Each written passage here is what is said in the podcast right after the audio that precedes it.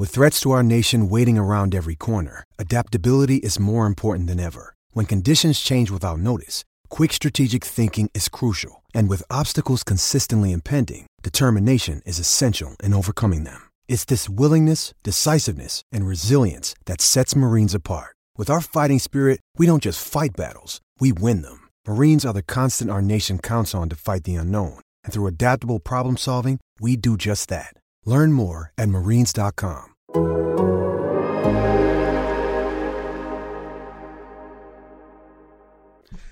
and welcome to the Game Theory Podcast. I'm your host, Sam Vecenie. We're presented by The Athletic. Today on the show, Matthew Penny is in the building. Penny, what's going on, man? What is going on? What's new? We have uh, March marches here as we've been alerted by all our college media brethren. A lot of conference tournaments tipping off, a lot of good games to end the season. So it's uh, the home stretch here of a good four or five weeks. I love it. I'm so excited. I actually took uh, last Saturday and Sunday off for once. I decided to like no, I watched probably maybe four basketball games instead of the typical like crazy number. One of which, by the way, was the crazy Riverside UC Santa Barbara game, which was fun. It was on Bad Beats uh, last night with uh, Scott Van Pelt and Stanford Steve. So that was an enjoyable one to watch. And then other than that, I kind of I just read a lot of books like last week. like, I'm not gonna lie. Like I caught up on some reading. Uh, I'm through five and a half books this year already. I'm, I'm excited, you know, this, man. Yeah, this is an NBA draft podcast. People are like, he's getting into the book club right now. I have my books ready. Like I have one next to my coffee stand that's a really good, uh, cup holder, a coaster right now. So April 5th, I think that's when we get back into books, but Yeah. not, not quite yet. Just a lot of basketball right now. Uh, I did that in the assumption that we're going to be rolling uh, for the next five weeks, basically, with just basketball on the weekends. So I'm excited, man. This is going to be a really fun little run of games. Next week, I'm sure we're going to talk about like conference tournaments and stuff. But this week, we have a few different things that we wanted to chat about. So we're closing in on the end of the G League season. Uh, at some point this week, maybe early next week, I'm probably going to write about uh, what we learned from the Ignite. But uh, Matt and I want to talk a little bit about Jalen Green uh, and Isaiah Todd, particularly because I think Kuminga has certainly been better than Isaiah Todd. There's no doubt about that. But uh, Isaiah Todd has turned some heads, and I think Jalen Green overall has been, I would say, the most maybe not the most effective because I think Kuminga is pretty good on defense in a way that Jalen Green is still learning, but Jalen Green has certainly been the most effective offensive player on that team. Would you agree? I would agree. Yeah, and and they came out really hot. Now they're they're seven and five, so the water has found its proverbial level a little bit. Right. With Jalen, you're seeing more of what you're going to get. Those first couple games, it was a flash here, a stretch here, but now he's strung together a couple twenty plus point games in three of his last five. His turnovers and assists have kind of Well, a let's little bit. s- slow down there, Matt Penny. We we got to do the intro here first before we get into the good stuff. Okay. The second thing we're going to talk about, we're going to talk about what Matt and I have dubbed the Malachi effect. So I don't know if people remember, but I believe this was 2016. Malachi Richardson didn't come out of nowhere to be a first round pick, but was certainly not at this point at the beginning of March expected to be a first round pick in that NBA draft. And Syracuse made a surprise run to the NCAA tournament. He just exploded onto draft boards and ended up having to leave. So we're going to look at the guys that we think could end up being the Malachi effect players of this season. The guys who burst onto the scene in March, have their draft stock explode, uh, not out of nowhere, but out of a, uh, maybe, maybe surprising given where they would be at the beginning of March here and end up having to leave college. And and we'll talk about some way off the radar guys and we'll talk about some guys that are certainly on the radar, but not necessarily, uh, quite as highly regarded as draft prospects. The final couple of things that we want to talk about, we want to talk a little bit about Arizona because Arizona is done at this point. They're the first team with like real draft prospects. Sorry, Marcus Burk and IUPUI, uh, to finish their season this year. And they have Ben Mathurin and Azuolas Tubelis, both of whom have interesting decisions coming up. And I kind of want to just break them down a little bit. And then finally, we're going to do the thing where Matt and I pick a couple of prospects that have gone flying under the radar this season and, uh, just spotlight them really quickly uh, and just kind of dig deep into why we're interested in them, like we did with Derrick Alston last week. And who who was your pick last week? I forget, Matt. You had uh, Champagnie. It was Champagnie. yeah. That's right. Yes. So- Good Champagnie. Yeah. Matt, let's uh let's jump in with Jalen Green. We're So back. Yeah. Jalen Green has early on he looked tentative, at least more tentative than what we've seen him previously in his basketball career. I think he was still adjusting to the speed of the game. He was still adjusting to the length of players out there. He was adjusting to strength. I wrote at the time that I thought Jalen Green was the player here that I would expect to get much better over the course of the G League season because I think that he is going to adjust to those things and his athleticism is going to shine through in a real way. That has largely taken effect. Like that is true in terms of what has happened with Jalen Green so far. What are your main takeaways with what we've seen from Jalen Green? And uh, I think it's pretty clear that he has certainly solidified himself as uh, certainly a top five pick in this draft, right? I don't think there's any doubt there. I mean, it, Right. I'd probably skew a, a little bit higher. What stood out for me is he's using his dribbles wiser. He, he's tightened up using that eight dribbles to get to his move. Now it's a jab, maybe one or two in a pull up, which has been a lot better. He even stepped in for a trail of three off the break and he didn't even think about dribbling. It was just like a catch and shoot where that just wouldn't have happened before. Like he would just naturally have put it on the floor, taken a dribble and try to throw himself in the lane and see what happens. And seems much more under control. It's like he's bottled the good stuff we were encouraged about with him as a prospect and just done it a little bit more often. And and it may sound weird, but he kind of like looks and moves a little bit more like a pro, I'd say too. And I, I could be overselling this here because he he still definitely has his lapses, and you have to live with a four for fifteen game here and there and roll with it. But the maturation of his game to me has been apparent, and I think that's probably credit to his coaches and the older vets they've put around him too, and him being smart enough to take what he's being told, adjust, and then apply it to the next game. Yeah, look, Jalen Green is like still 180 pounds, right? He's 19 years old. He just turned 19, I believe, while the bubble is happening, or like right before the bubble happened, right? Because his birthday is sometime in February. And it's hard to be 180 pounds and play in a league the level of the G League. It's hard to be that size and finish honestly like as relatively effectively as he has, right? He's not like some crazy finisher. He's not an elite level scorer at the rim, but he's a good scorer at the rim and he gets a lot of baskets out in transition. He's knocked down shots at a high level. He's hitting 38% from three. A lot of those end up being pull ups. Uh, a lot of those are created three point shots. I, I've been impressed. Like the guy that I've compared Jalen Green to throughout this process is Zach LaVine. I think honestly he probably has a little bit more upside than Zach LaVine, which is impressive. yeah. Given that Zach is now an all star and has morphed into what he has, uh, I think that they're like slightly different. Like I think that Jalen is and probably always has been a sneakily better passer than what Zach has been throughout the course of his career, but I think that's the kind of player that you're expecting to get here. You can get a number one option on offense, uh, who I think at some point Jalen Green is going to average, you know, well over 20 points per game in the NBA pretty easily. Yeah, and the LaVine thing is heavy praise, as, as we found out last week with that video that he's an all star and he's averaging 29 points per game. And I don't think I'm necessarily as high on Jalen as you are. I, I still really like him, and I've kind of struggled more with the Kuminga shooting translation when Jalen, it's okay, like now he's he's really creating within the flow of the offense. He's understanding the more nuanced things of coming off a ball screen, maybe an inside out dribble, one step back and pulling up, and not, okay, I'm going to p- take a dribble here, pull it back out, reset, go one on one and see what happens. Like it, it's more of a, an NBA style attack. Yeah, there's there's patience there. There's poise Right. now. Like early on, there were a few moments where he would just take shots like out of the rhythm of offense, right? And that happened and that's okay. Now he seems to have a better understanding of what a good shot is. He seems to have a better understanding of just slightly how to get these rim protectors just a little bit off balance. He's going to have to keep improving there, but it's worth noting that he's shooting 58%, uh, around the basket during his time in the G League. Like that's an impressive number for a kid that is as skinny as he is and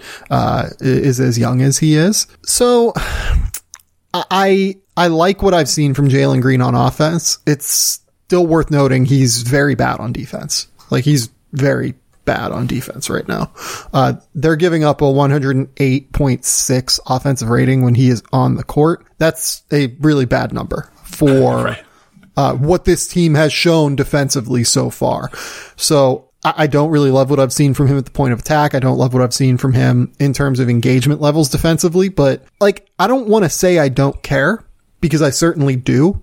And I think that ultimately it is why despite the fact that I think he's had a better bubble experience than Jonathan Kuminga. Like, I think he's been a bit more impressive than what we've seen from Kuminga uh, on offense. I'm still going to have Kuminga ahead of him because I think that Kuminga at 6'6, 6'7 with his long arms and with some of the things we've seen from him defensively, rotationally, I, I just buy that guy being a bit more valuable in a winning situation than I do Jalen Green, where I think Jalen Green's going to have to find the right spot uh, and find the right players around him. Uh, in order to, especially early in his career, allow him to grow and develop defensively. Because I think that that's going to be a real process. The offense is coming along faster than what I thought even. The defense is going to be a real project for Jalen Green, I think, and that's okay. That's like not an enormous deal. And I still think, you know, I, I would have him, you know, somewhere like three, four, five on this draft board. And if you have that guy three, four, five, and we're, we're saying maybe he's Zach LaVine, a little bit of Zach LaVine light, it shows how strong the top of this draft really is.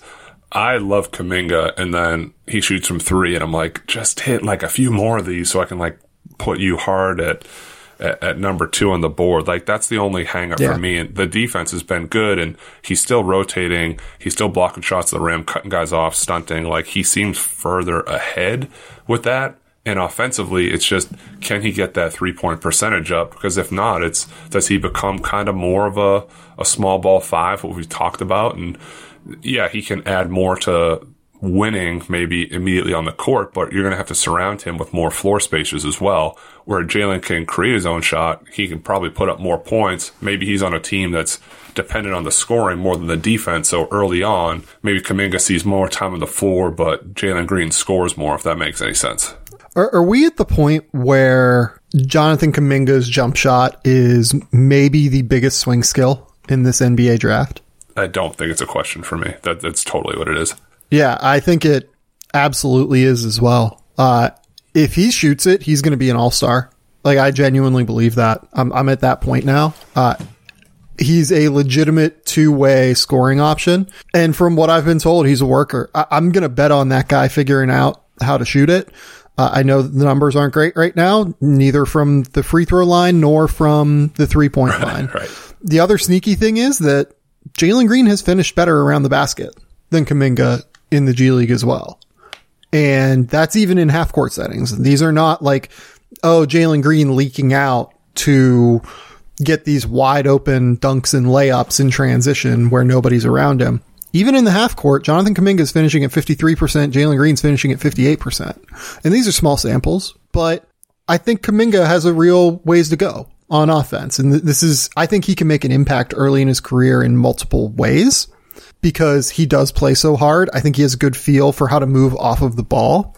And I think he'll create shots whenever he's not, he'll create shots off the ball in a way that he's not really asked to create those shots now. Like a lot of what he does does end up being, okay, I'm getting the ball spotting up. I need to attack a closeout and make something happen and maybe take a shot inside the arc. Or, uh, oh, I need to isolate on this guy and finish around him. One place that I think he's actually been really good. I've loved the feel from Kuminga out of ball screens so far. I think he's been really good in managing those. Uh, I think he has a really good pace and tempo for understanding how to kind of maneuver his way around those players. So, um, and can do both, can come off or set it, and that's what the versatility right. is so appealing for me. And you make a good point about the finishing thing. Excuse me, because if you go back and watch Moses Moody, who we talked about a little bit last week, a lot of his stuff is like, is those leak outs, is those, Yep. you know, you're, you're just leaking for a fast break. Here's a, a finish at the rim. Here's one pass and he's already down low. Like there's still the jump shot stuff to Moody's game, but his percentages go sky high because of the transition stuff. Whereas these guys are finishing more maybe in the, in the half court sense, if you would. Jalen Green and, and Kuminga, both really high upsides. I don't, we're not going to throw a Cade shade here at all at Cade Cunningham because he's still a hard number one and, and now he had the 40 point game and people are like, oh yeah, like that, it makes sense. He was one anyway. And now if there was any whispers or talk of like the race for number one, like let's just stop it now. If the Kuminga jumper were ever there, uh, we'd at least talk about it is my guess. I'm not saying he'd, he'd be one on somebody's board, but at least be more of a conversation. Well, and frankly, if Evan Mobley, like, I'm going to choose my words carefully here. Turned it on. Yeah, if he was more willing to attack offensively and be a number one option offensively. But it, it doesn't seem like that's the case at this point, and that's okay. Um, that it might happen for him later. It often does happen with bigs later in their career. I, I still think Evan Mobley is a hyper elite prospect. But yeah, this isn't a race for number one. It's Cade. It is what it is, and that's okay. We can call this what it is. It's the Cade Cunningham show. Yeah, it's, it's, uh, it's the it's the Larry Bird three point contest at the All Star game. When he walks in the locker room, he said, "All right, who's coming in second this year?" Like this guy's the word. Like he, that, like that's his move, and he hits the three, has his one finger off, and walks off. Like that. Right. That's Cade, and it's okay. It's Right. okay. It's not a bad thing. So the guy I do want to talk about is Isaiah Todd because I was certainly pretty harsh on Isaiah Todd to start the year. Like that's 100% accurate and I'm okay with taking that, right? He's been much better than what Yes. I anticipated from him.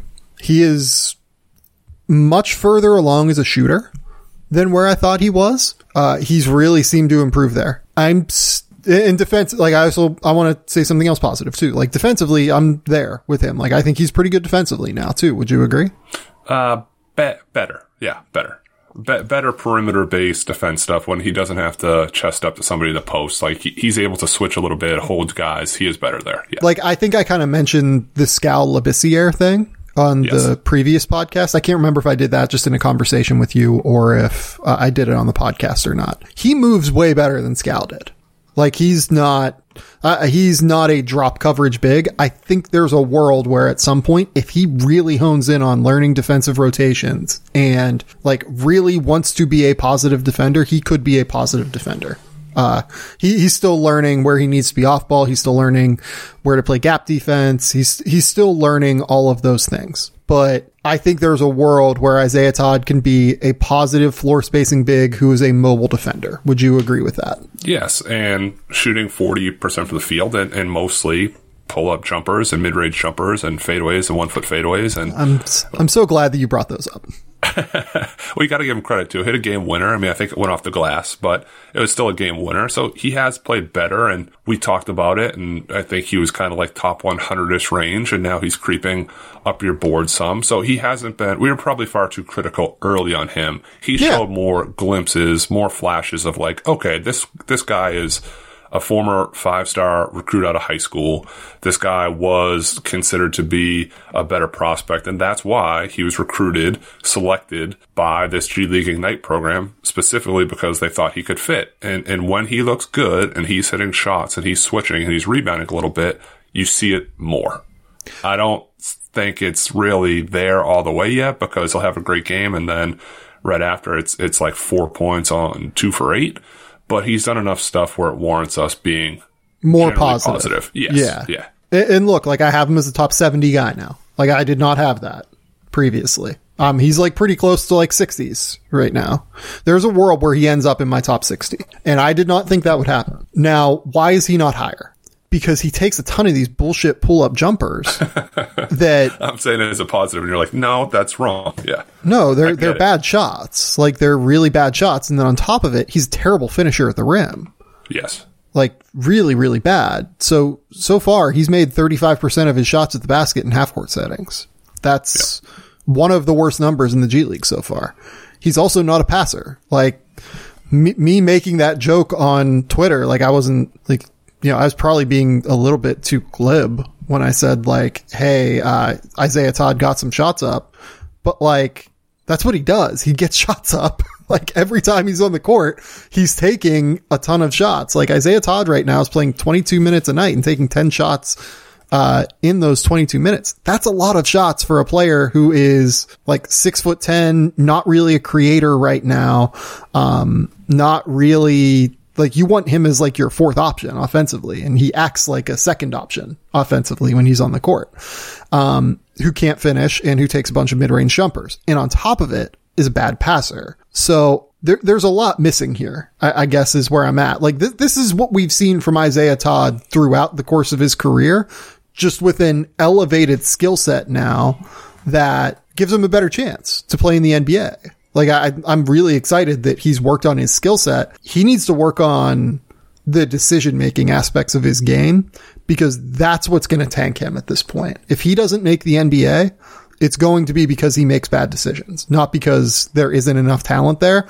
I'm actually like a somewhat believer now in him having enough talent to make it and believes in it himself when he hits a, a, a, game winner and we'll laugh and joke about it but like he had the the gusto to actually take it and yeah. you're happy for the kid in that sense I, I just when I'm watching it, he I still think he gets drafted somewhere. Like I know I it's like such a such a broad strokes thing. He gets drafted. Thanks, great insight.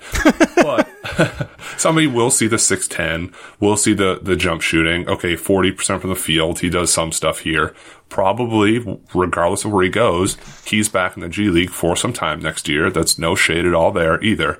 And it's like it's going to be this weird thing when he's playing for Santa Cruz and, and lacing him up against the G League Ignite team that he was on a year ago. Like, I, I just wonder how the optics are for him and for the league of like, oh, we're back here again. Right. No, I think that's definitely right. Um, and if it um, stunts his development too. If it's like, well, I thought I was going to be in the NBA, and now I'm back down here. I got to work my way up. Despite, yeah, I saw the stat the other day, like 45% of the NBA spent time in the G League. So the whole narrative about it being like a demotion doesn't really stick as much anymore. It's really good basketball, and there's a lot of good players there that have been called up and probably will be shortly. No, it's definitely right. Okay, do you have anything else you want to say on the G League before we get out of here?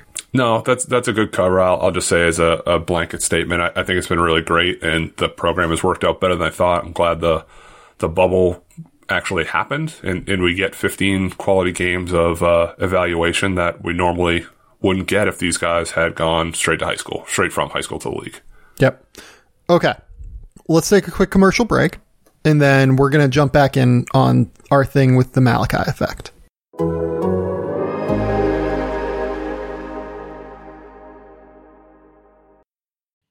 We're talking about players securing the bag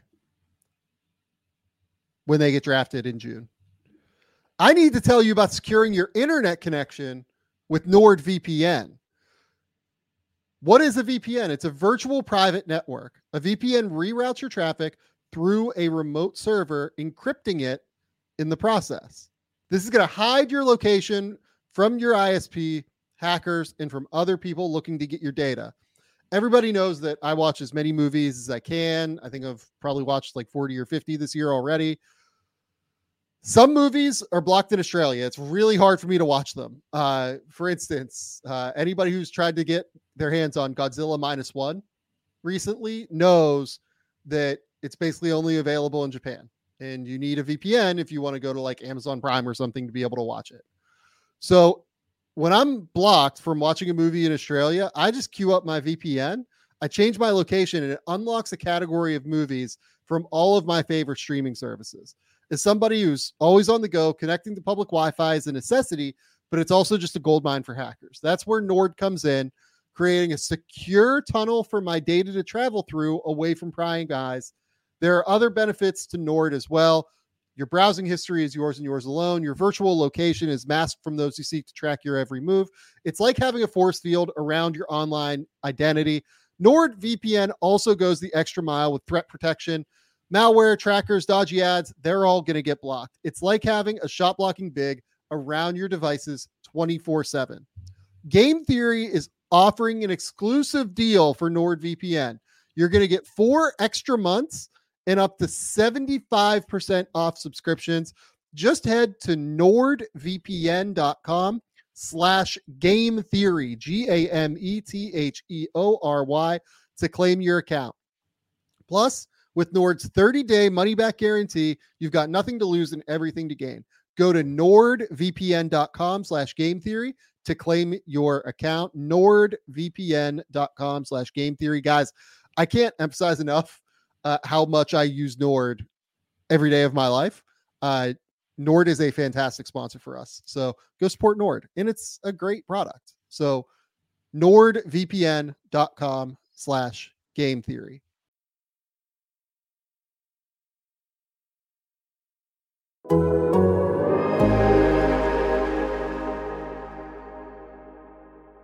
Okay, we're back. Matt and I have wanted to talk about this uh, for. I feel I feel like we've mentioned it in passing, but we finally came up with a good name for it uh, with the Malachi effect, and we know that Malachi Richardson did not necessarily work out well in the NBA, but we don't necessarily mean this as a negative when we bring this up, right? We just purely mean this as guys that we think could come relatively off of the radar and become real NBA players that work their way into first round picks uh, over the course of this next month. Where are we at on this whole process and how the NCAA tournament often creates uh, an effect that results in evaluators overvaluing one month of basketball. It, it's hard because you never want to tune in a one game, and, and people tell me sometimes when I hone in on a game or two, like, oh, this guy was four for his last eight from three. It's like you can't do that. It's like, well, everybody else does. Like there, there's enough draft picks where guys are taken a little bit too early because they build on a, a great NCAA tournament run, and we've already kind of eliminated a big chunk of guys who could benefit from this, even if they're like projected first round picks. We're not getting Jalen Johnson. We're not going to get BJ Boston, Terrence Clarke, the Arizona State guys. Like there's a lot of guys that are already off the list from the jump. I don't know this year, and th- there's always somebody. I don't know if it's like somebody completely off the radar, but maybe more so somebody who's in like the 40s or 50s who can work their way into maybe the back end of the first round. Okay. So let's let's dive in with some names because I think that there are some interesting ones that really could use the month of March to crash the party of being a first round pick. Right? Who is the first name you want to give? Because I thought your first name uh, was an interesting one. Ooh, I don't even know. Why don't you say who my first name was? Because I have like three of them I want to talk about. Okay, so your, your first name was Tre Mann. Tre Mann. He was first yeah. on the list. Yeah, and, and so. Tre Mann, by the way, is a guy that I've had as a first round pick previously. Um, but has not been quite as good through the middle course of this season and is worth noting because I think that, you know, he, he's not quite as far on the radar as he was. Yeah, he was, he was kind of off it, then popped on it, then off it. it, it it's been this weird kind of roller coaster. He's still averaging 15 points, six rebounds, three assists per game, 43% from the field, 40 from three, 81% from the free throw line has good size at six five. He probably grew a little bit in the off season. Athletic, the three point shot. I mean, the numbers are okay, but it's kind of been up and down. His last two games, he had 21 and 8 against Kentucky on 11 shots, so very efficient. Then he had 19 points and 13 rebounds against Auburn on 14 shots. He's getting into the lane. He had no fear finishing over guys like Isaiah Jackson. He really got it going late in that game, playing up from mid range does have some of that like narrow stance to his shot, but you can see the potential for teams to think that he could have this instant offense type of game off the bench for I don't know. I don't want to say a, a playoff team, but I'd say later in the first, early in the second round. Yeah, so Tre is interesting in terms of what we've seen this year, and Florida's in a really interesting spot as well. Our uh, buddy Joey Brackets over at ESPN has Florida as a seven seed right now. They're 13 and six, nine and five in the SEC. Have some interesting wins. Like they've had some pretty strong results. Like they absolutely dominated Auburn um, in a game. They have, I believe, beaten West Virginia, if I remember correctly. Right? Sounds right. I don't have the schedule right in front of me, but yeah. Um, who who else? They have a couple. They have a couple other like pretty though they murdered Tennessee. That's the other one that I'm thinking of. They uh, absolutely demolished Tennessee by like 25 points uh, in a game that uh, some uh, someone else didn't even play in. Like I think Castleton didn't even play that game, and they just destroyed them. So this is a team that you know they've won their last three and is I don't want to say peaking late, but could be peaking at the right time of their season. Uh, now that they have maybe adjusted to the new normal of not having Keyontae Johnson on the court. Uh, that uh, unfortunate incident with his heart, I think took some time to adjust to mentally and probably took some time to adjust to in terms of what was happening on the court because of how important he was to them. So I think Tre Mann's a really good pick here. Like I think you could tell me Tre Mann like explodes to be like the 15th guy taken in this draft. Yeah, there's there's that no man's land that that six yeah. to twenty space, and if maybe people start selling themselves on like, does he have some Anfernee Simons to him? Like he's a little bit bigger, he's getting a little bit more athletic, he's confident in in getting to his spots and pulling up. I, am not as high. I just want to be clear on that, but this is more of just like the snapshot of like this is a, a prime candidate to do it because they are peaking at the right time. They're winning some games you're going to have a lot of eyes on the SEC tournament with yep. what I mean. There's a, a, litany of guys, but the whole Alabama team, the couple guys from Tennessee you mentioned, like it, it's certainly the a, Kentucky guys. Yeah, I know because like they might not play after whatever two weeks from now. Right. So it, it's going to be an elevated stage, even more so now uh, for for the conference tournaments. Yeah, I, am excited to watch Tre Mann. So I, I will give you another one who is more in like that middle of the second round area as opposed to someone that is like coming way off the radar. And I have a couple names that could come like way off the radar. So the next guy I want to bring up is Aaron Henry. Uh, Aaron Henry has been just monstrously good up until that Maryland game uh, in recent weeks. So prior to the Maryland game over the weekend. Uh, over his previous eight games, Aaron Henry had averaged 19 points, five rebounds, four assists, uh, with only two turnovers, over a steal, almost a block and a half per game, while shooting 45% for three. But more than that, he was playing like super attack oriented basketball and was really uh, driving uh, Michigan State's offense during this stretch where, I mean, at one point they won five of seven games while playing in the Big Ten, including wins over Indiana, Illinois, and Ohio State. Three of the teams, uh, you know, with Indiana, they were competing against Indiana to be on the bubble and Illinois and Ohio State, we think are going to be top two seeds. So really, really impressive stretch from Aaron Henry because of that attack mode that he's been in. If he can lead Michigan State here, from the depths of almost being off of the bubble at one point, right? Like, oh yeah, when they lost to Iowa um, at the beginning of February, I mean, this was a team whose best win. I mean, what was it, Duke, at that point? Yeah, probably. I mean, they lost four in a row, and he. I don't know if it was the time they did it, but when Coach Izzo was trying to shake stuff up, like he was benched. Like he came off the bench to kind of have a wake up call. And, and he said in articles, and they kind of had their back and forth last year that was. I don't know how to put this, but uh, it was discussed heavily on, on sports media, sports radio, and, and he said he liked being coach hard and he's taken to it. He was great defensively uh, against uh, Dosunmu from Illinois, and, and if you piece together three wins obviously he's I'd argue the catalyst for it. And the Maryland game was surprising because it was like, okay, you're you're building all this good momentum as a team as a prospect, then you kind of lay an egg a little bit.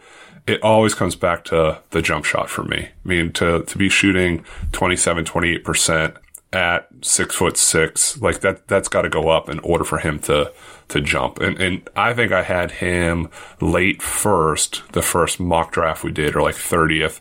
I've seen him as low as like the middle of the second round. Where he nets out could be dependent on kind of how Michigan State ends this year too. Yeah, totally agree. I think he's an awesome defender, by the way. I just want to be yes. like clear about that. I think he is a fucking phenomenal defender. And it's weird to me that in that vein, multiple times over the course of his career, like Izzo is like hard on him. And it's always struck me as like a very loving relationship, which is why like the stuff last year I was kind of I don't want to say turned off by, but I I was just like, hey, let's maybe learn a little bit more about the relationship there. Like, what is Izzo trying to get out of him? Like, hey, maybe maybe don't do what Izzo did in, right, in the right. middle of a game, but also let's maybe not all make this more than it was kind of deal.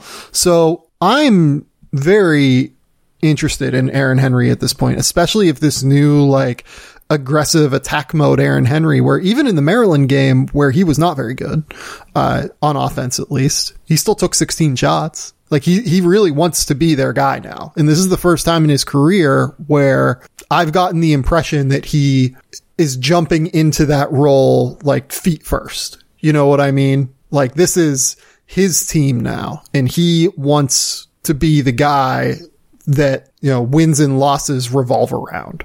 Right. What, which we thought would be early in the year. And he had that great game against Duke. And it's like, okay, he's the leader. There's other pieces around him, but like he's going to be the guy. Then he mellowed out and, and now he's back and he's saying all the right things in, in press conferences and post game. And he wants to be the, the person known for pulling Michigan State back into the right column and the winning column. And all we've heard all year is how the blue bloods are dead. And, and now there's this revitalization project between them and, and Duke's coming on a little bit and Kentucky's kind of faltered, but, uh, it, it's still as, as, a prospect, I'm, I wish I could see more like the, the defense is what definitely sticks out to me, but offensively, even like the turnovers, you want him to shore that up a little bit too from, sure. from the wing position. I do like he can guard multiple spots out there, but just need a little bit more from the offensive end. He's been more efficient, I'd argue too, from the field, but it's just when defenses give you space and the game, like you said, geometrically is different in the NBA, like you're going to have to be able to hit open jump shots. So it's weird because like his catch and shoot numbers have always been pretty okay on synergy. But when he takes them off the bounce, like he's a nightmare. So maybe there is a world where like where it's a simplified role that helps him in the NBA, but we'll, we'll see. They play Indiana tonight, by the way, in East Lansing. So, um, maybe we're going to look really fucking dumb and he's going to play terrible gonna, against Indiana. Yeah. or we're going to look great because he plays yeah. awesome. So yeah, um, you, you, had you had the Derrick Alston call last week, and I was like, yeah, I don't know if I buy the jumper. And then he had like a thousand points at a game, and I was like, you know, walking to work the next day thinking about it, I'm like, you're such an idiot. And then the next game, he stunk. He started off like you know two for eight, and we're texting about like the the sets that they didn't run at the end of the game, and I'm like, all right, balanced oh, out, F- found the middle. That was one of the games I watched this weekend. Yeah, I mean, holy shit like the level to which Brian Dutcher ran circles around Leon Rice in that game, like at the end of that game, Leon Leon Rice. Uh, look, like I don't mean to just annihilate the dude, but he they got the matchup they wanted at one point, like late in that game. It was under two minutes left. Derrick Alston has the ball. He's strung out San Diego State center and it's a one-on-one isolation at the top of the key. This is your Mountain West Conference Player of the Year in the exact matchup that he wants, in the exact situation that as a coach you would hope for. And Leon Rice calls the timeout to to get away from the set. You, you got to run your sets. You got to run your sets. If, if he didn't call timeout, he took a bad shot. You'd be like, he should have called timeout. I do it all the time. They might have, but like the, the proverbial they might have, but the proverbial they would be wrong. Like, what are we doing here? You have yeah, the matchup you yeah, want. Right. Like, right. And then, um, Dutcher was like playing offense defense with Schakel and Gomez and was fouling up three in like a really intelligent way. It was, Brian Dutcher is a fucking phenomenal coach. Like it's more that Dutcher is an incredible coach than Leon Rice is a bad coach, but Leon Rice did some things at the end of that game where if I had bet on uh, Boise State, I'd have been fucking losing my mind. Yeah, I, I, forget I forget what game was on, but like you you texted something. I'm like, I can't believe you're watching this game right now. But it was during the Kentucky Florida game. That yeah, that's probably yeah yeah. I, I chose because I hadn't watched um, San Diego State in a couple of weeks. I chose to watch uh, San Diego State Boise State over um, Kentucky, Florida, and then caught up on Kentucky, Florida on Monday. So, um, anyway, who's the next guy you want to bring up here in the Malachi yeah. effect? Yeah. So this is like more of a, a positive Malachi effect, and this train, this hype train, prospect train, is, is definitely leaving the station right now. But I'm going to go Chris Duarte from Oregon. Yeah, I don't understand why people don't have him higher. Uh, he's really fucking good at basketball. Yeah, really good. 54% from the field, 44 from three, 80 from the free throw line. Has really good size at six six. has a strong frame. He moves well with and without the ball. You don't really need to run stuff for him. He can create his own shot, and when he's away from the ball, he knows to go back door when the lane's open, can dunk. He has this uber confidence to pull up from three. He'll pull up in transition. He's incredibly efficient. He had 22 points last night in a win versus Arizona on 10 shots has instincts defensively. He knows when to jump the lanes. He's averaging close to two steals.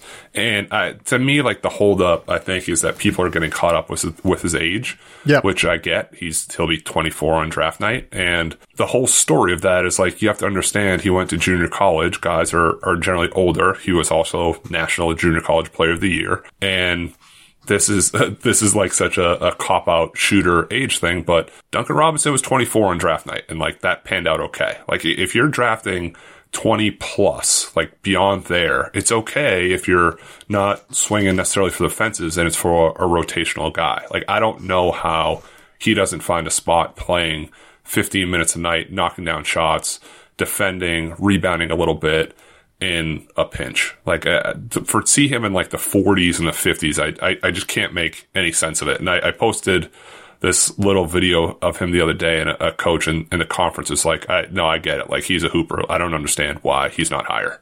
Well, and it's that everything he does translates to the NBA. Sure. Like it's it's a tailor-made transition to being a great role player in the NBA. Like, look, he might be like a, a fourth like guard slash wing, right? But I don't see it getting much worse than that, right? Because he is six foot six, so he has real size. He's a great defender. Like he's a very good defender on the perimeter. He's going to make the all conference team. Uh, you ask any coach, they will tell in that league, they will tell you he's a really, really good defender. I would be surprised if he's not all conference defense. I think he was on honorable mention all conference defense, but as we've talked about on this podcast before, the Pac 12 voting for all defense tends to get a little bit fucked up. we can, we, you can never mention Pac-12 defense without bringing that back down Yeka, but keep going. Yeah. Um, really efficient as a decision maker, can score from all three levels, but doesn't push it, like you said. Um, just a ridiculous shooter. Like off the dribble, off the dribble, or off the dribble on the dribble. Um, w- whatever, whatever you're looking for, he can knock it down off the catch. He can catch, jab step, take two steps behind the back, step back jumper, like right in Sean Miller's face last night, like he did. Like it was, and Sean Miller just like looked at him and up, smiled. Sean? It was unbelievable. He was just like, what the, f- how the hell do I stop this? Um, there's a lot of Derrick White here to me. Um, it seems that's the direction that this goes. Derrick White and Duarte can create like very similarly. He's not quite as good of a passer as Derrick White was, but Derrick White was a really good defender at Colorado, knocked down shots, was six foot six, came from that weird funky background where I think Derrick White was even like division two and then transferred up. player, yeah, yep. Yep. Um, th- this is that all over again, I think. And I think people are just way overthinking things with Chris Duarte in the way that his game translates to the NBA. Um, I had him, I think, at 31 on my board recently. I think I'm too low. I think he's like very clearly a good option after you get past 20. Yeah, and I'm not ageist either, but you, you do think about it. You're like, okay, he is 24. I just looked it up we're here on the air. Corey Kispert, happy birthday, Corey Kispert. He turns 22 tomorrow. But it's like, okay, he's 22, and, and we're not like hesitating, saying like, yep, he's 12. But this guy's 24, has production. I mean, he's not shooting quite as well as as Kispert. The team's having quite the success, but it's not like this huge gap was four years Oh, of it, an age it- difference. it's either. close with Kispert. Like, Yeah. and do, doing it against better competition than Gonzaga has recently, although, you know, over the course of the season, Corey Kispert has proven that he can do it against great competition. Um, I think Kispert, I looked earlier, is like 55.6, 46.8, and probably like 87. Eight- yeah, 88 or something. Yeah, around there. Yep. I mean, Duarte's at 53.6, 44.1, 80.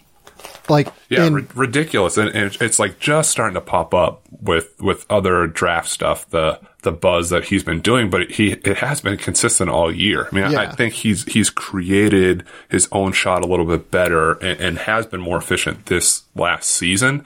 And the Pac-12 is just funky because there's been like some forgotten teams out there. Like even we'll talk about Arizona here in a little bit. Like not a lot of people have have watched them beyond normal Pac-12 fans. So I Right. think a lot of people are missing out on a good show in uh, in Oregon.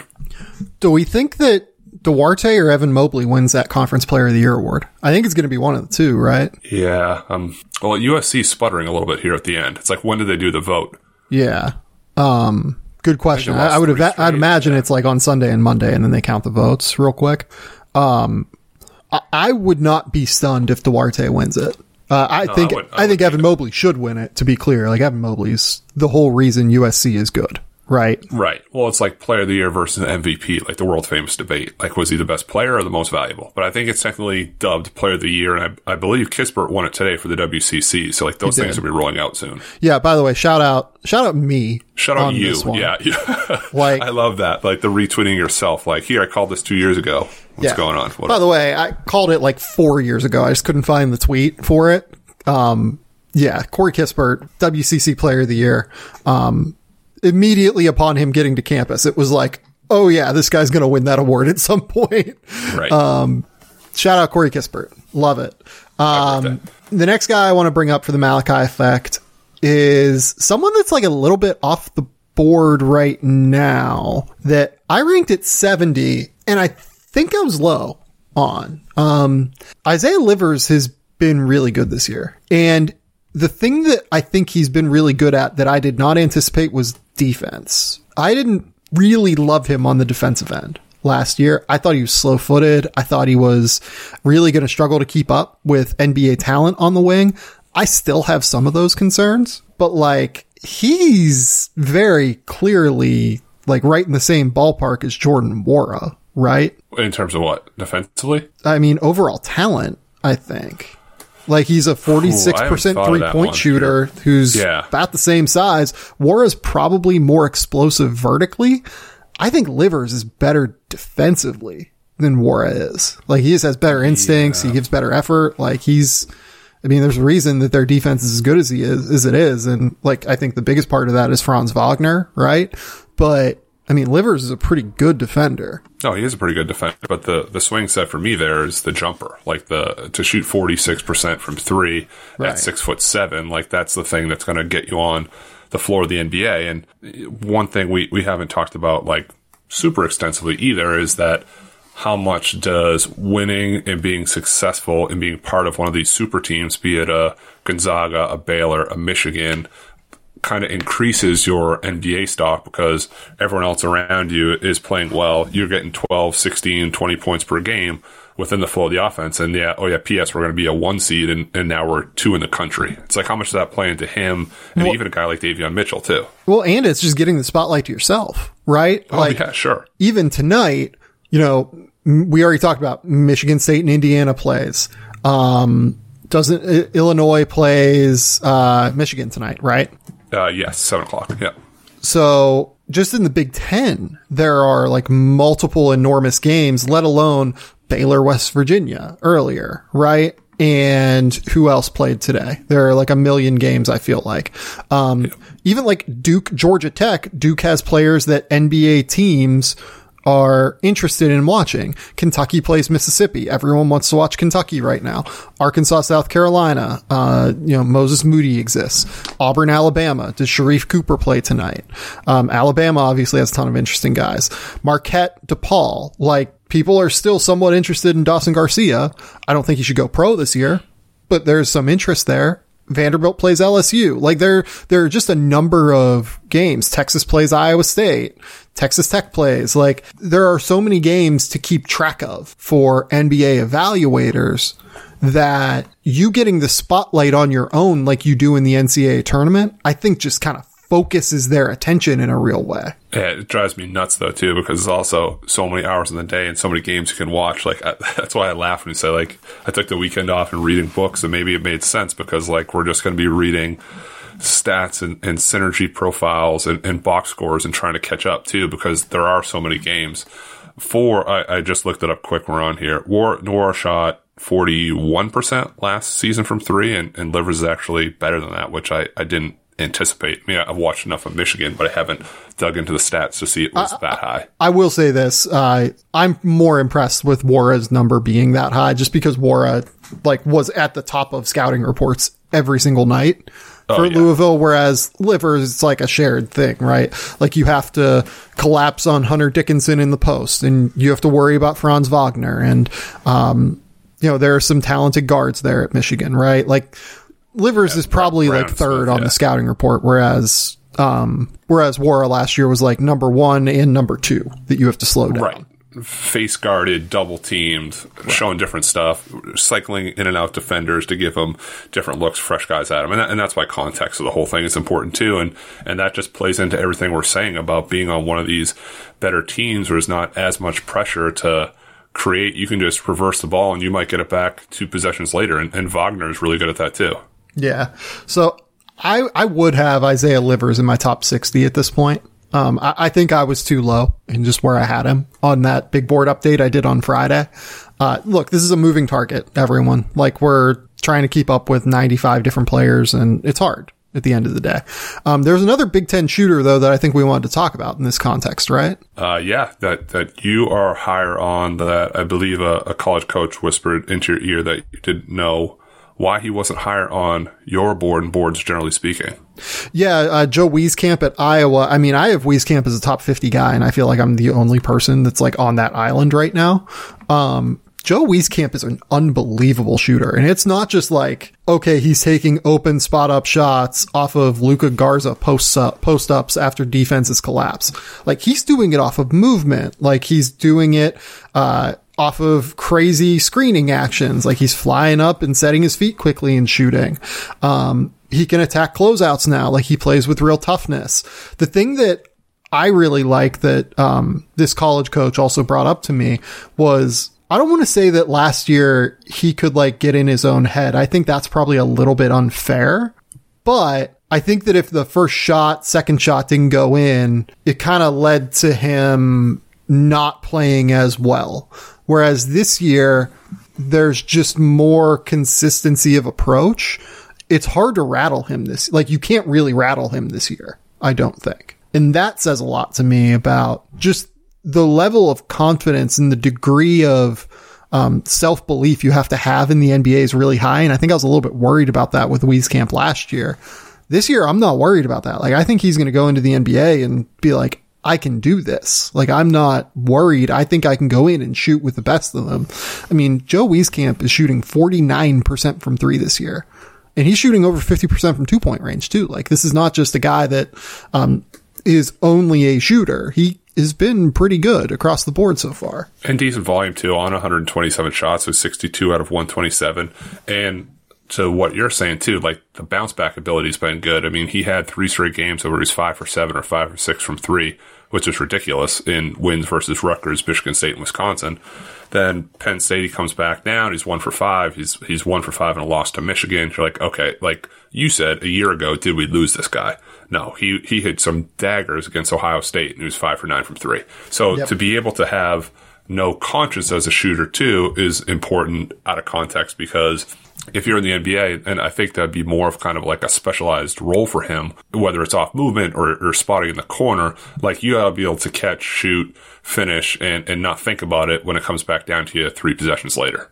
Yeah, no question. So I actually like I, I think that where I have him right now is fine, but if you told me that in a month from now Iowa has made an Elite Eight run and Joe Wieskamp goes off for 18, 18, 24, and 14 in those games, and like NBA teams get super excited about him like they did with Sam Dekker uh, a few years ago when Wisconsin made that run, I wouldn't be stunned, would you? No, is, is Sam Dekker the Malachi effect? Here, here's one for you though. Here's food for thought. Who gets drafted first, him or Luka Garza? If let, let's just live in the fantasy world of like Sure. Wieskamp has these games. Oh, if Wieskamp like goes off, it's going to be Wieskamp, I think. Like if By If how he- many? Oh, by how many? Um, 10 spots? If he would do what like we're 10. saying, Holy smokes! Okay. I mean, if he would do what we're saying, like that's like going 25 versus 35, right? Yeah, Duarte is 26, he's 27. Yeah, I mean, it would have to be crazy. And he is shooting five or seven from three every other night. So if he does that for, for three and four in a row, maybe it happens. Right. And that, that's the hypothetical we're saying here, right? You're right. Um, right. Yeah. Yeah. right now, I would say it's like a 50-50 proposition in terms of who goes first. Yeah, I'm, I'm still I'm still hanging on to my Luka stock in terms of I think he goes earlier than people think. No, I agree with you. Like, I think he's going to go earlier than people think. I mean, I have Garza like, you know, 50 on my board right now. So I'm not like wildly in. Like, I would rather take a shot on someone than someone like Joel Ayayi that can be a perimeter player who can play in a rotation and make passes and maybe shoot and defend at some point than get like an offense first center who's probably a backup center in the NBA. I'd just rather right. take the shot on what Ayayi can be if it works out than take what I think is like a pretty sure thing with Garza. Like I think offensively he's going to be able to play in the NBA. Um, but that's me. Like that's kind of my draft philosophy. And I think that other teams and other evaluators do things differently. And I agree with you that I think he will go higher than where I have him for sure. Yeah. He Udoka was a first round pick, right? So it's like possible, right. late first possible. Right. Okay. So who is your last guy? Let's, let's, yeah, just just the last guy that, that we've talked about and, and, had a breakout game last week. So this is probably like a, a future stock, if you will. But I think we should at least talk about Walker Kessler a little bit. Yeah, I, I, actually just like wrote some thoughts on him that are going to be coming out soon at the Athletic. So I'm uh, I'm intrigued to hear what you have to say about Kessler because I'm I, I, don't know what to do with him. He's a very interesting player though. Yeah, I really liked him in high school. I, I liked him as this kind of like trailing pick and pop big with with touch from distance, and just hasn't really showed it this year. And the backstory is kind of like his whole family went and played at Georgia, so it's like kind of thought of he would end up there, but he didn't. He's at North Carolina. There's a little bit of a a logjam of bigs. And if you just open up the stats you see he's averaging like four points and three rebounds per game, you're probably saying, what are you guys talking about? But he was ACC co-freshman of the week last week. He had this breakout on February 17th where he finally cracked double figures for the first time. And then he goes on to do that in four of the next five games. Has a huge game against Florida State on Saturday. In 24 minutes, he had 20 points, eight rebounds, four blocks, showed the soft hands, high release, finished with both. He stepped out of touch for his jumper, which which is kind of crazy. It comes off his shoulder a little bit, but he yeah. can shoot it. And you got to take it with a grain of salt because a lot of it was in the first half against Balsa, Koprivica, and Wyatt Wilkes. But then they switched. Florida State changed their attack and they put RaiQuan Gray on him in the second half. Then he just rim ran and, and scored off that. Still slight base, still needs strength, struggled to finish through contact, but the way he was able to still get his points against Florida State was at least enough to, to show pause that like maybe we wrote off this kid a little bit too soon. I mean, he just had really two, three months of, of not much production playing behind Brooks and, and Sharpe and, and, those guys and, and Bacot. But like he's going to be a guy next year that will be one to watch for a lot of scouts. I, I hope that there's no Malachi effect and, and he has this, this run yeah. here in the AC tournament, but at least one to, to keep your eye on. Yeah, I agree. Uh, I I hope he goes back there. To be honest, like I think that it'd be better for him to go back. But I, I posed this to just like in a conversation I was having with our beat writer over at the Athletic, Brendan Marks. Like, let's say that over their last six games, he goes for double figures in while playing like 15 minutes a night, right? Like in each of those games, and you know up until last night against Syracuse, where I mean that whole game I, I, just don't even know what to do with those two teams. Um, for like, what, what is Syracuse doing? Not playing Kadary Richmond zone. What is yeah, North Carolina doing at this yeah. point? Not playing Day'Ron Sharpe over Garrison Brooks. Like there, there are so many lineup things with those two lineup, those two teams that just drive me nuts.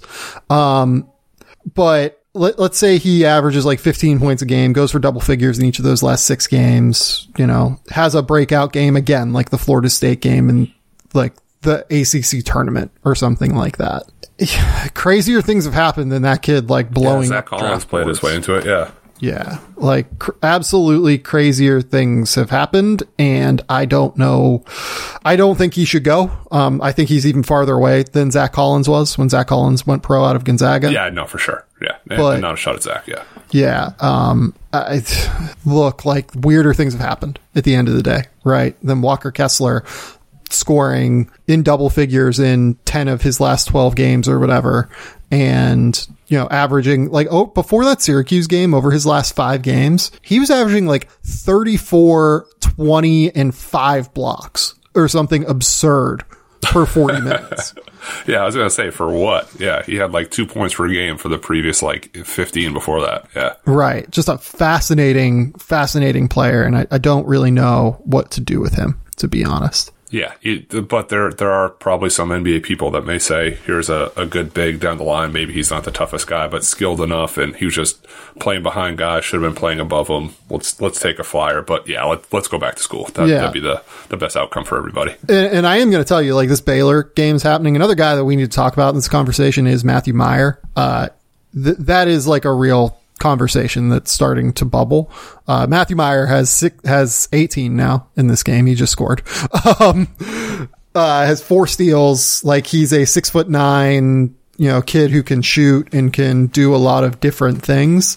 If he explodes onto draft boards, I would not be totally stunned at this point because Baylor's just going to go far and he has a shot to be that guy who kind of blows up. Yeah, good good size. I'm, I have it on here in the background too. It's a it's a one point game. Love the the haircut and the flow. He's able to just like be so creative and free flowing because the previous guys above him just set the table so well. So there's also not any pressure necessarily for him to produce or do stuff right away. He he can get a little crazy and start his offense uh, a little too early and try to dunk on guys a little too early. But you like the skill level for his size and for his age.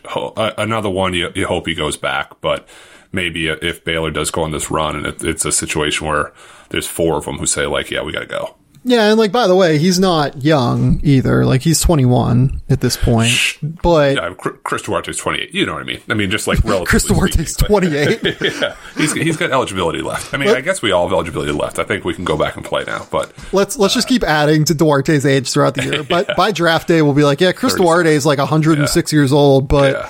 uh, definitely should be a first round pick. yeah, rotational guy. Yeah, Uh, But yeah, Matthew Meyer, uh, Matthew Mayer, I, I forget how to say the name. Is it Mayer or Meyer? uh, I think it's Ma- Meyer. Yeah, Yeah. Um, really interesting player, like six foot nine shooter who can create a little bit. Those guys don't grow on trees, obviously. Um, long term, you could convince me that he is the guy with the most upside on their roster. I still think I would say their best prospect in terms of what the NBA is looking for is Davion Mitchell, though. yeah. Two way guy defender can, can kind of plug in right away. Uh, we, we talked about his transfer too. It, just a, a quick thing on the age thing too. I thought it was interesting this weekend that it was, uh, maybe it was the other night. It, they did senior night at Oklahoma Oklahoma State and they honored Cade Cunningham, which I thought was, was great because we all know he's not going back to school. Right. And also Mitch Lightfoot, who's going back to school again. And, uh, I saw a great tweet from Heat Check CBB that said Lightfoot is older than the following players: Brandon Ingram, Bam Adebayo, OG Anunoby, Lonzo Ball, Jayson Tatum, Markelle Fultz, and De'Aaron Fox. Oh, Mitchapalooza is alive and well in Lawrence. Look, it's it's living the dream. It's it's Tommy Boy. It's like a lot of people go to college for seven years. Oh my god! If people don't have like, do you remember in um, old school they have the Mitchapalooza posters? Oh, of course. Like that needs to be a thing at Kansas games next Lou year. Blatarski, yeah, he's turned into that guy. But it's it's great. Bill Self loves him. I mean, they were glowing about him in in the post game presser and stuff. And take advantage. I did two senior years. I would do ten if I could. I get it. No, seriously, like uh, I had to write about Davion Mintz earlier this week, and I was like, look, Davion Mintz could go pro somewhere and make money, but like you didn't get your year at Kentucky this year as like in terms of fun. Yeah, it wasn't it wasn't the full Camelot experience. Yeah. Right. Like, go do that. That's an experience you can't get back. And I do think that's more valuable than making like, you know, 50 grand a year, which you're going to be able to do next year anyway. Like, you, you can't, you don't want to miss out on that, I don't think. And it's easy to say that, I guess, without knowing Davion Mintz's life experiences at this point. But like, I mean, you're in a two year grad program. Like, go, go have your fun, man. Yeah, get your second year, get your degree. Um, Okay, so the last thing we want to talk about is Arizona. Arizona is done. Their season is over. Sean Miller announced last night that they're not going to try and schedule some of these weird, um, like non-conference games at the end of the year. Arizona has, let's let's say three prospects worth talking about in some respect. Uh, two of them particularly in Ben Mathurin and Azuolas Tubelis. There is a third in James Akinjo that I think is like kind of gotten, I don't want to say unfairly maligned at times this year, but like I think that Jim Boeheim taking shots at him, like as he left Georgetown last year, kind of clouded the picture on how good Akinjo is as a college player. I have some real questions about him as an NBA player. I, I, don't think he really is an NBA player based off of what we've seen. He needs to be a little bit better as a decision maker. He's a good passer when he wants to be, but is not quite there yet. Uh, as a pure decision maker. The good news is he's like a 41% shooter from three now and has the vision to do so. Like if he would, he would be a great G League point guard next year, I think. Um, but go to Arizona again, where you can like really help yourself and hopefully improve. Yeah, and uh, for Akinjo, for me, he's just a little bit small, more scorer than facilitator too. I mean, he averaged, yeah. he turned it on at the end. He averaged 20 points per game over his last five games of the Pac-12.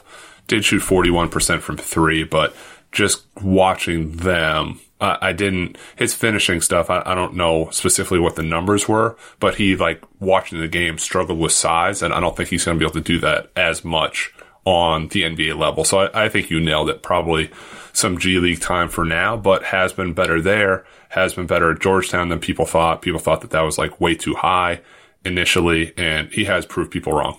Yeah, I'm I'm excited to see where James Akinjo goes next year. Like I, hope it's at Arizona. Um, I think he could be in the running for Pac-12 Player of the Year next year if he goes back. So I'm intrigued by James Akinjo at this point in a way that I was not really early in the season because of how small he is and how poor of a finisher he is and doesn't really have a floater game either is the other big problem there. Like he's trying to improve it, but it's not there yet. I think that that's the next step for him. He needs that floater game and he needs the decision making to come along.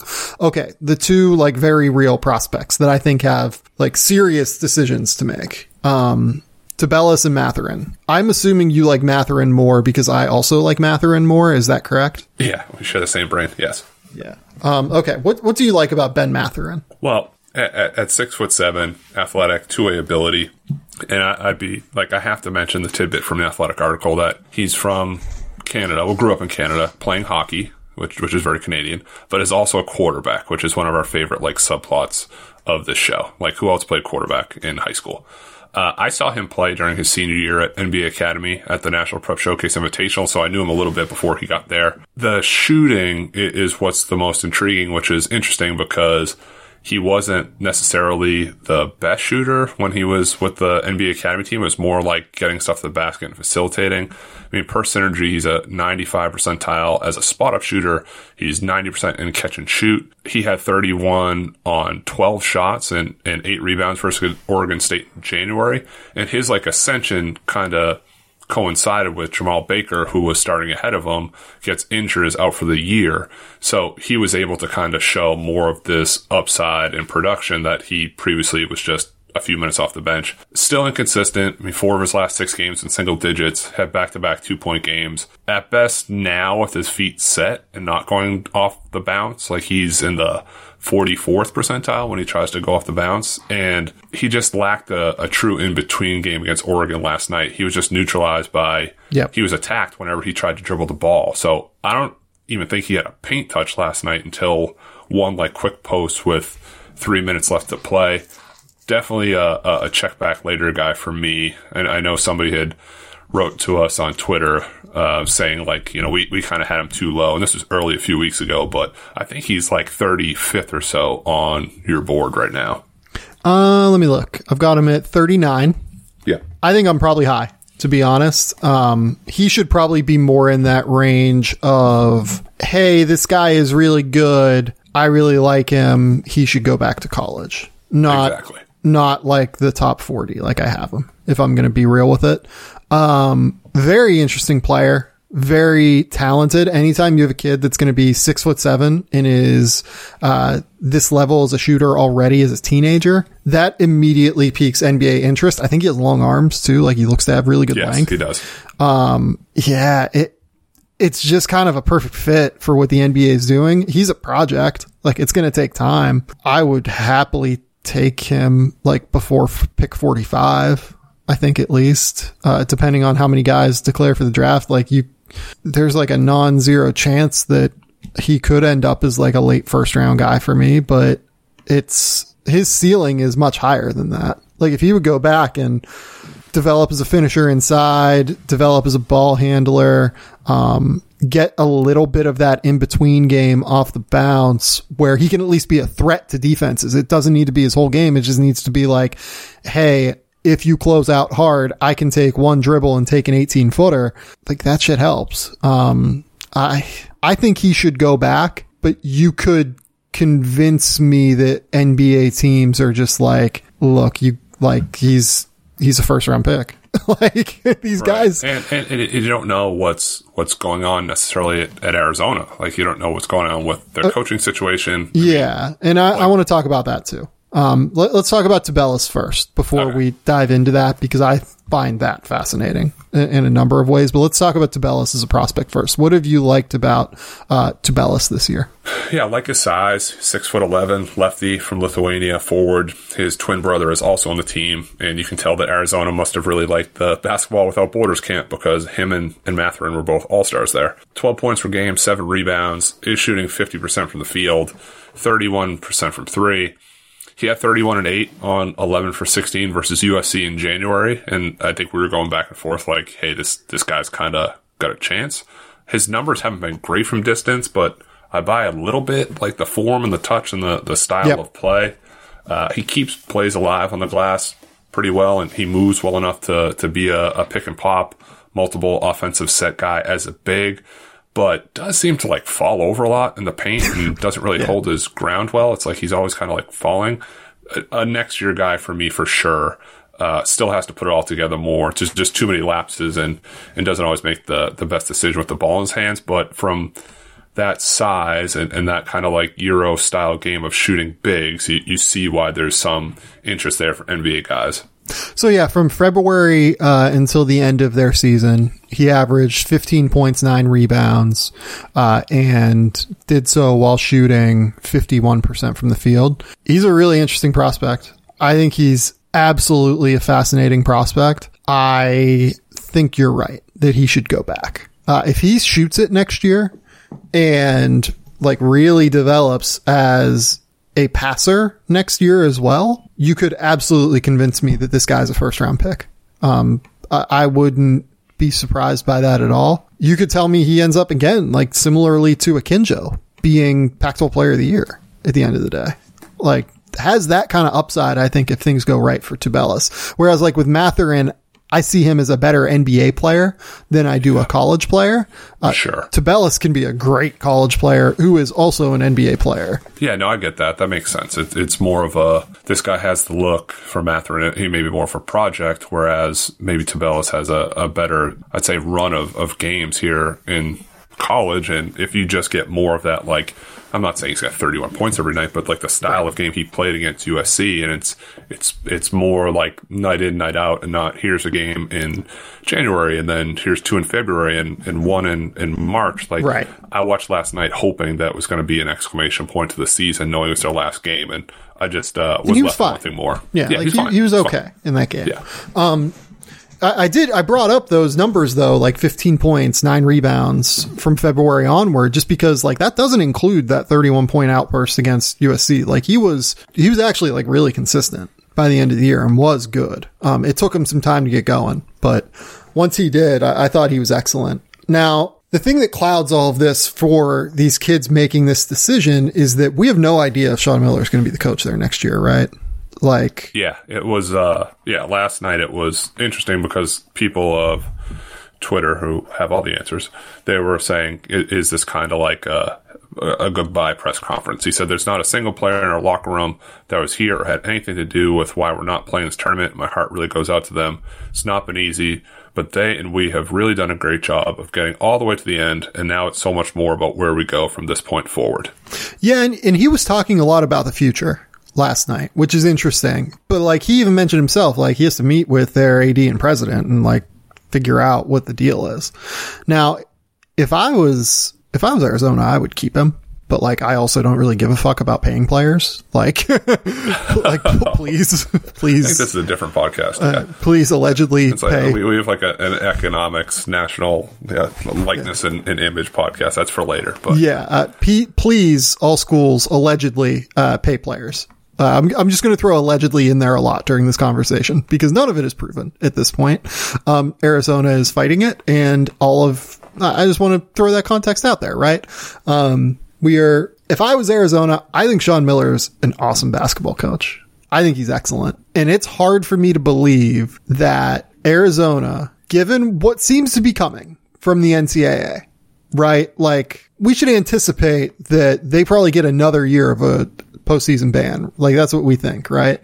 Yeah, I, I, I would guess that, and and their recruiting has definitely taken a dip. I mean, this last class knew that was coming. All, all, good players. I mean, we just talked about three of them, but not necessarily the caliber of of Arizona recruits of the past. They went strong on the international path with five guys. They had two transfers, but look, the previous year, the class of 2019, you have three five star guys and Nico Mannion, Josh Green, and Zeke Nnaji, who are all playing some level of NBA basketball right now. And the year before you have DeAndre Ayton, and you're not going to be able to get guys of that caliber until the NCAA stuff gets straightened out. And, and Kansas has had similar issues, but I get it for a, a, kid like we just talked about, Tubelis or Mathurin, and that's still looming. It's like, well, I want to play in the NCAA tournament or I want to play in the NBA, and you don't really have clarity on what next year is going to look like. And and for the recruits they're bringing in, they have three four star guys. Again, good players: Shane Nowell, Shane Dezonie, and KJ Simpson, but not the the normal like top 20 first round pick guys that they've traditionally had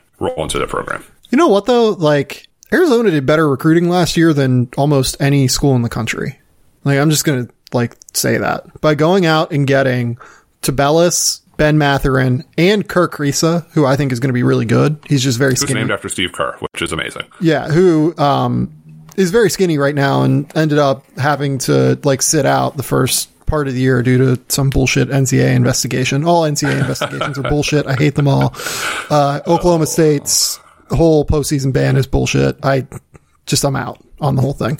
Um, Arizona ended up going out and getting, I think, a kid in Kriisa who's like a high four star uh, getting Tubelis, who has been one of the most productive freshmen in the country, and getting Matherin, who's a first round pick. Like, and plus they have Dalen Terry, who was really good. They have Batcho, the kid from France, who uh, NBA scouts that have seen him, like mentioned to me, like has a very high upside. At least, like I think it's a little bit unclear on what he'll be because like everyone was excited about Oumar Ballo at Gonzaga, right? Um, and it's just going to take time with someone like that. But I mean, I think they did as well as anyone in the country last year with their recruiting class, even in spite of the restrictions that were thrown at them uh, due to these NCA investigations. Uh, these uh, some people would call them self-inflicted wounds, but again, as someone firmly in favor of paying players, uh, you know, allegedly paying players, allegedly paying players. Well, I'm in favor of paying players. I, I don't need oh, allegedly, God. but Arizona allegedly, uh, you know, was involved in some schemes. Yeah, they, they played the hand they were dealt, and maybe they yeah. dealt themselves this said hand that we're talking about. But they did go out and get guys who's just different from. Look, Arizona's like always in the mix with three or four McDonald's kids every year. It's like their yep. final list is is Kansas, Duke, and Arizona and UCLA. Like, there's just not hasn't been a time where Arizona wasn't in the mix for upper tier top 10 guys in America. Now to go out and to piece it together and you'd say in a, in a good sense with international guys and a couple transfers in Jamal Baker from Kentucky and from, uh, and from, uh, Jamie McKinjo, who we talked about too. So, uh, like, and, and, Jordan Brown was pretty okay this year off the bench correct, for them too. Yeah. So it's like they, they were able to piece it together here and they're 17 and 9. I mean, it wasn't, it wasn't great, but probably a better record than I would have initially thought. Yeah, I think that they had a great year. Uh, if you, if you're thinking about, you cannot be thinking about firing Sean Miller based off of performance from this year. Um, I, I don't even think it's it's weird. Like I, I don't. I'm pretty. I, I, would not fire Sean Miller. I'm just going to say that. I, I, get that there are like real um, NCAA question marks here that you have to deal with in a way that I just don't give a fuck about them. Right. Um, but at the end of the day, like, I think Sean, like, you, who are you going to bring in who is a better coach than Sean Miller is kind of where I'm at on this. I, I, always feel that way. Like, if you get rid of a guy, your athletic director better have a, a list in the, the top left drawer of five five guys that like, are home runs, five guys that are gettable, and, and five like you know, oh crap, we, we missed on the the previous ten. I mean, the name and they're probably going to miss here. on the previous ten. Like, Yeah, probably. I mean, I would think, and, and I have no insight here, but like a guy like Damon Stoudemire come back home, like I, I could see that. yeah, I'm not saying he's a better coach, but I could see that as a possibility. yeah, like I think Damon's really good. I think he's a really good basketball coach. The way he got, the way he's got Pacific buying in, that's a fucking impossible job in the WCC. It is so hard. And that team plays defense exceptionally hard every single night. And those kids seem to love playing for Damon Stoudemire. It's highly unlikely he will be as good as Sean Miller because Sean Miller was really good at Arizona. Like he won how many Pac 12 titles? I, I don't know if that was like a, a, a trivia question. I, I, I don't know off the top of my head. He, he got like a little bit of heat because they didn't make a Final Four or whatever. But uh, yeah, they're they're always the, toward the top of the Pac-12, if not the top of the Pac-12, every single season. Yeah, I'm I'm literally counting the Pac-12 titles right now. I'm up to I'm up to three already, uh, four now in 2018. So like, yeah, even if you hire Damon Stoudemire, who is probably like a high end candidate that you can realistically expect, like Chris Beard is not leaving Texas Tech. I don't think. No, I don't think so. Arizona, right? Like, there's just no. You have Texas Tech rolling. You have this weird, uncertain situation at Arizona. Why would you do that? Um, I'm trying to think of like other high major coaches, right? Like, like Greg McDermott could be a name, but Greg McDermott, eh, with uh, with what just came out, Yeah. uh, with him We'll leave- we'll leave saying that. Well, a little rough. yeah, him mentioning he has to keep his guys on the plantation here. Yeah, may- maybe don't do that, Greg. That's bad. Please, college basketball coaches, it's not hard. Do not reference slavery or anything to do with slavery when talking to your players. Like, this should not be a tough conversation, period. Um, who, who else is there? Like, what other, I'm honestly trying to think of names. Like, Scott Drew is not leaving Baylor to go to Arizona, right? No, and, and Like- look, it, it's a different conversation too because you don't know impending NCAA stuff. And like when Chris Mack took Louisville, it was kind of under the understanding of like a longer term deal because you don't know how long the sanctions are going to hit or what they're going to do. And, and Right. what we're witnessing now with Oklahoma State is okay, it's a postseason ban. Okay, we're appealing, and like we don't even know. I mean, we assume now that Oklahoma State's going to play in the tournament and they're not going to be. Uh, the real sanctions come down before then, but you don't know. Well, by, by the way, the Oklahoma State thing is total bullshit too, because it's over like $300. They've postseason banned them because of Lamont Evans giving Jeff Carroll 300 fucking dollars. Are you Allegedly. allegedly? Are you, well, they, they even like cooperated with this. I don't even know that Okay, so not allegedly. I, I'm, I'm not even sure that it's alleged. Um, it, it's three, $300. What are we doing here? This is crazy to me. It's absolutely crazy to me. Uh, Oklahoma State, like, did not, this was not them cheating. You know what I mean? Like, this Right. was not them, um, getting some advantage, even if you want to go by, like, the bullshit archaic NCAA rules, right? Um, for them to get a postseason ban for this is just outrageous to me in a way that is completely incomprehensible. So they're setting their situation aside, right? Um, maybe, maybe the Chris Mack thing at Louisville is a real, a real way for a coach to look at this, right? Maybe that, maybe a coach could be like, Hey, I'm in a good spot, but Arizona's upside is way better. I, I don't- know that I buy that. Like, I Yeah, think that, possibly. I mean, they they have the support. They can have it rocking. I mean, you do have the appeal of of the success that they've had year after year. But hey, maybe maybe Coach Miller figures it out the next week. I think he still has a, another year in his contract and seems undecided. I mean, Twitter kind of thought it was the the farewell goodbye speech when he was listing off player by player yesterday and just saying how how hard and difficult the season was, which we kind of forget too. I mean, he said the trainer slept at the McKale Center for 25 days this year, maybe more because of how far he lived away and didn't want to miss the Yep. 5:30 a.m. COVID testing stuff. It's like there's a lot of stuff that goes into it, and it was a a tough year with everything going on in the world too. Yeah, no question. Um, but what it does for these kids is it creates just an exceptionally difficult decision. Uh, at this point now, like I, I would implore Arizona, like if, if you're going to do this, like rip the band-aid quick. Like not only will it help you get into the marketplace quicker for a coach, but it will help you it will help your kids make a decision with all of the information possible, potentially earlier, because they're going to want to know who the coach is before making decisions. And then on top of it, you're going to be a, be in a better spot to potentially keep those kids. by waiting. Like I think we saw with the Olivier Sarr situation last year, like waiting does not do anything to help you keep kids now. Kids will just transfer, especially in this marketplace where they can hopefully get a uh, waiver, and I think everyone's going to get a waiver this summer to transfer to the destination of their choosing. So I, I would just implore Arizona, like for the sake of your kids, for the sake of kind of everyone involved, like make a decision on this quick. Don't don't um don't extend this process out because you think that like you you need to think about this. You've had enough time to think about if you're going to fire Sean Miller for what he's done. Um, I, I would just hope that you have made your call by now and can figure out what you're going to do. Yeah, and and like you said, the, the kids have decisions to make about the NBA, about transferring, about guys coming in. You have three kids committed already. With, with the transfer market going to be crazy, you're probably going to have to recruit more. So you're just doing yourself a disservice too. Yeah. Um. All right. The last thing we want to do here on the podcast, we've already gone for like 90 minutes. Uh, names of guys that we really like, uh, and that were we think have not gotten enough publicity this year. We didn't talk about the one guy I wanted to talk about in the um, Malachi section, Malachi effect section. So I'm I'm going to jump in first, and I'm going to say Moses Wright is my guy. Okay. I think Moses Wright's awesome. He's averaging 17 and a half points and eight rebounds per game, 53% from the field, 37% from three. Like he can actually kind of shoot it a little bit. He's a really active defender as well. Like really, really active defender, gets into passing lanes, really good weak side rim protector. I had him as a damn near top, top 60 prospect, despite the fact that, you know, his first two years at Georgia Tech, he averaged 3.6 and 6.7 points per game. This is a kid that was like playing tennis from what I gather in high school before he oh, started playing That's uh, basketball. I, again, sucker for a good story. That's a good one.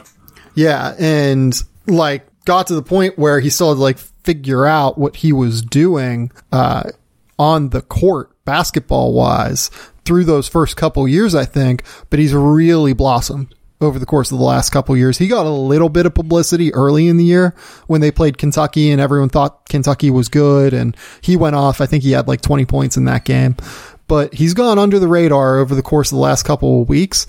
I think he's like a surefire uh, All ACC player this year. He's Georgia Tech's best player.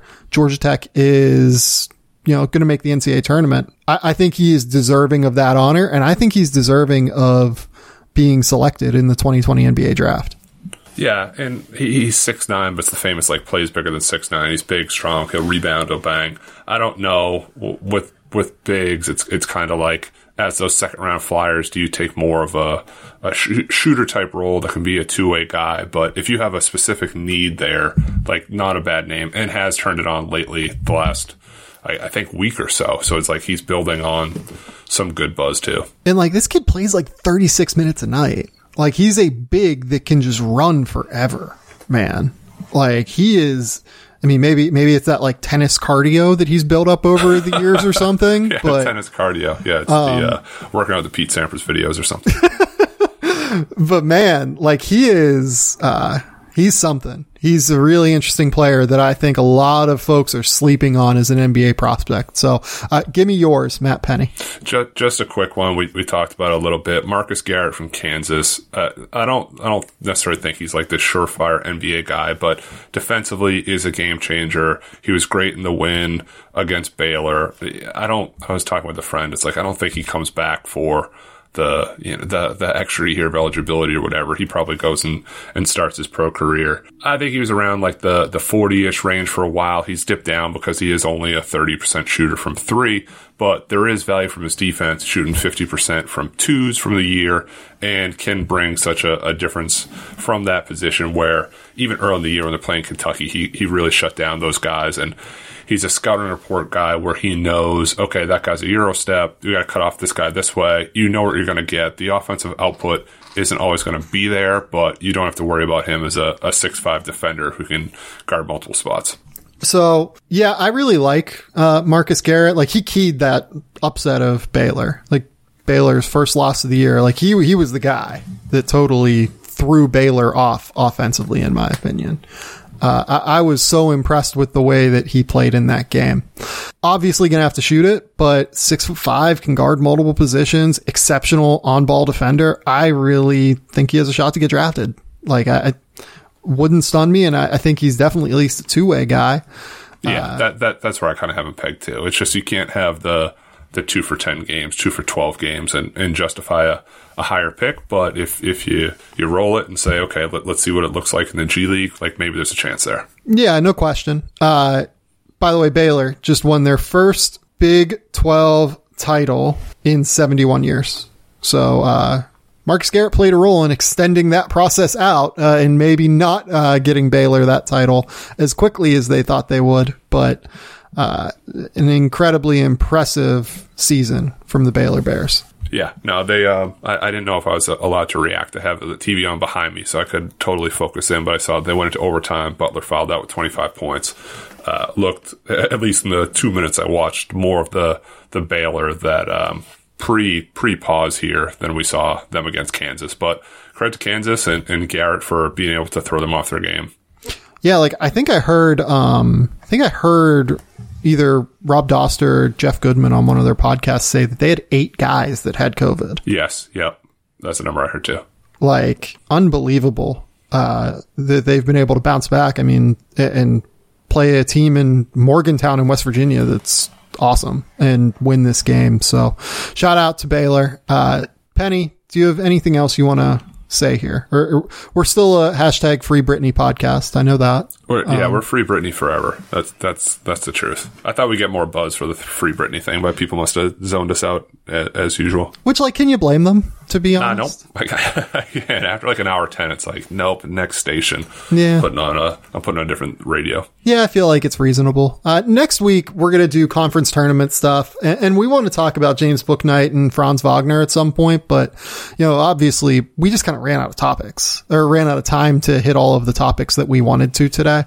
We'll, we'll be back next week for sure and talk more about that stuff. Uh, Penny, tell the people where they can find your work. Tell the people where they can follow you. Just, just give me all of the, um, give me all the stuff. All the geo tracking location and find my iPhone stuff. Yeah. Uh, on Twitter, Matt underscore Penny. Thank you for the people that deal with our nonsense, deal with my nonsense. We're finally over a thousand followers. We're well on our way to uh, a million. But uh, yeah, it's a good start. I don't know what I'll have coming this week at the Athletic yet. Uh, I've filed a few stories, but I'm not sure when they're running necessarily. Um, it's a good question. Uh, please just go back and read all the big board stuff, all the prospect rankings that I published last week. I would say that'll be good. Um, please rate, review, subscribe to the podcast as well. We've been getting some amazing reviews. I love it. Uh, thank you all for listening to the show. We'll be back next week, but until next time, we'll talk soon. Bye.